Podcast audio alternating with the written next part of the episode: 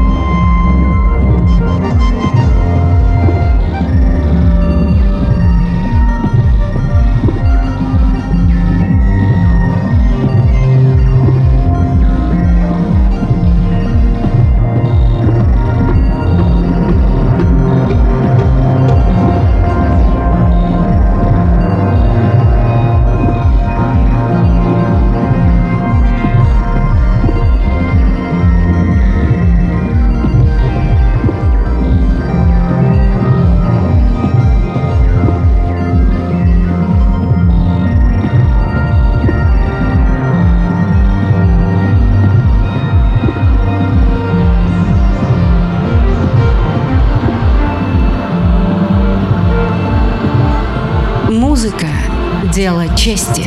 Резонанс Москва на студию 21.